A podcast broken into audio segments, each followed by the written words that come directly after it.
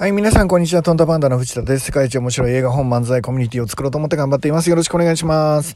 今日は天気がいいですよね。だから一日なんか気持ちよく皆さん生きれてるんじゃないでしょうか。12月に入ったということでね、えっ、ー、と、ちょっといろいろやらなきゃいけないこといっぱい増えましてね。えー、まあまあ、もともと増えてるか。えっ、ー、と、どんどん前に進めていけるようにみんなで頑張っていきましょう。えっ、とね、挑戦は本当面白いよね。成長につながるっていうか、あのチャレンジする意味っていうのはやっぱり何て言うのかな達成できる達成感それから、えー、うまくいかない時の悔しさからくる成長もうとにかくどっちにしろいいことしかないんですよね。えー、なんか人間って成長してることどんどん変化してることがやっぱり幸せなんじゃないかなっていう気はしています。まあ、そうじゃないケースもあるかもしれないけどもし今のままで一定値で揺れずにそのままがいいっていうんだったらまあ植物と変わらないのかなっていう気はしますよね。で植物になるっていうことだと思うんですけどうーんそれ自体が別に悪いとは思わないけど今んとこ僕のレベルだと面白いとは感じれないかもしれないですね皆さんはどうなんでしょうか？今日もまた、えー、チャレンジしてあの恥ずかしい目にあって失敗してまあいいじゃないですか、それでって。まあ少しでもネタができればいいかなと思って頑張っていきたいと思います。で、今日はですね、え、何を話そうかというと、昨日 LINE アットの方でですね、あの、皆さんにはちょっとお話した、あの、国分先生のお話をしたいと思うんですよね。で、国分先生っていうのはですね、え、大輝が保育園の時の園長先生なんですよね。すごく素敵な人でね、その大輝の行ってた保育園、まあ僕が送り迎えをしてたんですけど、まあとにかくですね、えー、素敵な人ばかりでした。なんでこんなにあのいい感じの保育園があるんだろうって思ってたんですけど、おそらくやっぱり園長先生の人柄が、まあ、皆さんに浸透してたのかなっていう気がします本当に素敵な保育園でしたで園長先生もいつもあの親身になってね子供たちと同じ目線でえー、っと本当にあの全力でねえアシストしてくれたし育ててくれたし大切にしてくれたなっていうあの実感があります。でそんな、えー、国分先生がですね大輝が最年長のクラスっていうんですかね、えー、もう0歳から始まって小学校に入る直前までの、えー、年までいたんですけどその直前の年になる頃にですねなぜか急に辞めたんですよねでその時は何で辞めたんだろうって園長先生辞めちゃったんだろうっていうのが分かんなかったんですけど、まあ後から聞くとね、まあ、園長先生はまあ癌だったと。で闘病生活に入らなきゃいけないからもう仕事をねあの本当に大好きな仕事を国分先生辞めなきゃいけなかったっていうことらしいんですよね。で、えーと、僕も大変だな早く元気になってほしいななんてさらっと思ってまあ頭の中は軽く流してたんですけどちょうどその国分先生のことをですねそんなに頻繁には考えなくなった頃に、まあ、大輝の卒園式があったんですよね。まあえー、小学校に入る1ヶ月前ということですかね。で、えー、そこにあの僕も行ったわけなんですけどなんとですねそこに本当は闘病生活中の、えー、病院にいなきゃいけないあの先生がですねいたんですよね。国分先生がいらっしゃってて来賓で来てたんですよね。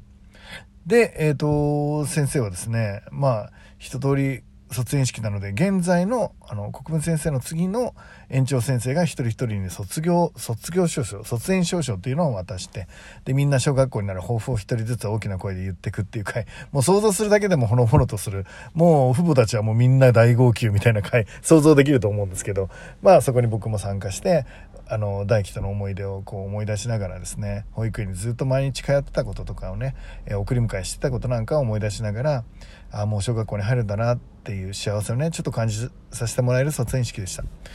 で、えっと、卒園式が最後ですね、まあ、来賓挨拶っていうことで国分先生がご挨拶をしてくれたんですよね。挨拶してくれて、その挨拶がですね、やったら気合が入ってたんですよね。ちょっと僕違和感を感じるぐらいの、あの、10分ぐらい話してたんじゃないですかね。来賓にしては長いですよね。で、先生はもう本当にスッと立ち上がりですね、もう何も病気なんか悪くないんじゃないかぐらいの感じで、まあ、お話を始めたんですよね。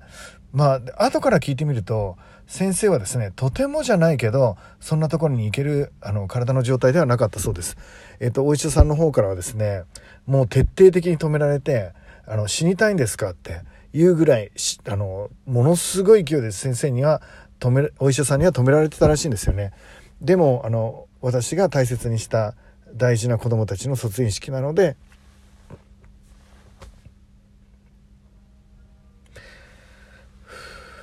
絶対行かなきゃいけないっ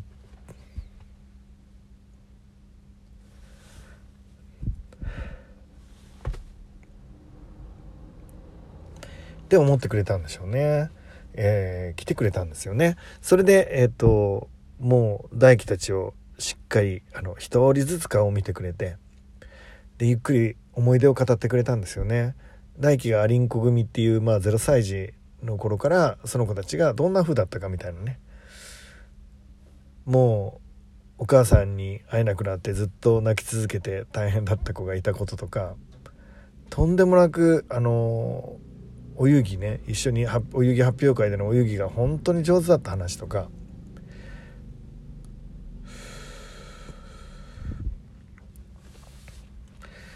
たわいのない日常の中からここ数年にいろんなことがあったっていう話をね、まあ、先生がしてくれたんですね。本当に一生懸命お話をしてくれました。すごかったですね。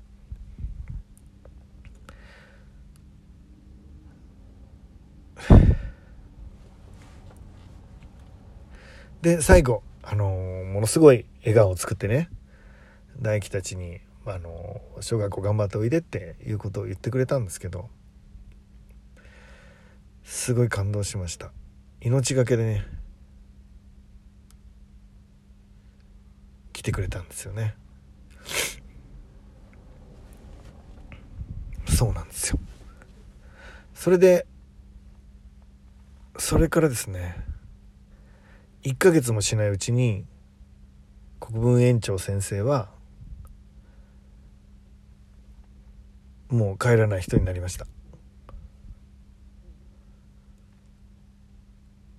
命を懸けて最後の言葉を大輝たちに伝えにうん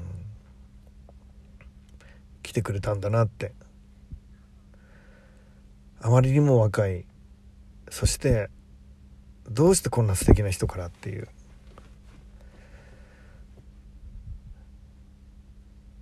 そういうことを感じました。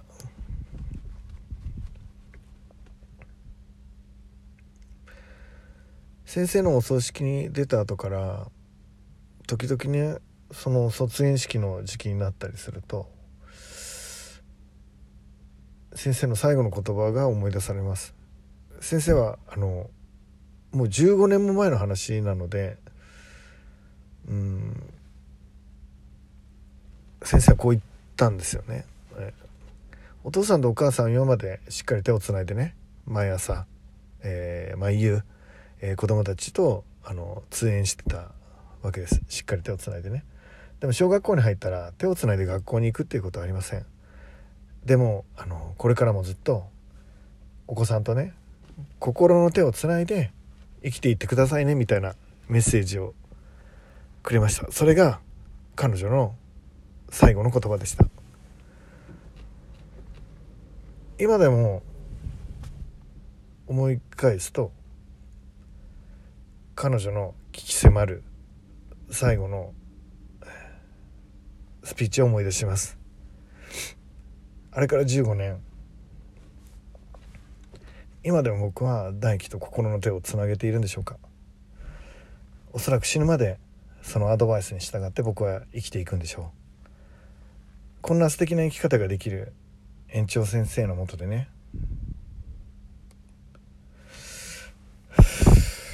大輝は保育園に入れてとっても幸せだったんじゃないかなと思いますということで今日もそんな素敵な人がいっぱいいるんですかねこの世の中はねえー、皆さん、えー、天気もいいし、外に出てリフレッシュしながら頑張っていきましょう。ということで皆さん、いってらっしゃい。今日も素敵な一日になりますように。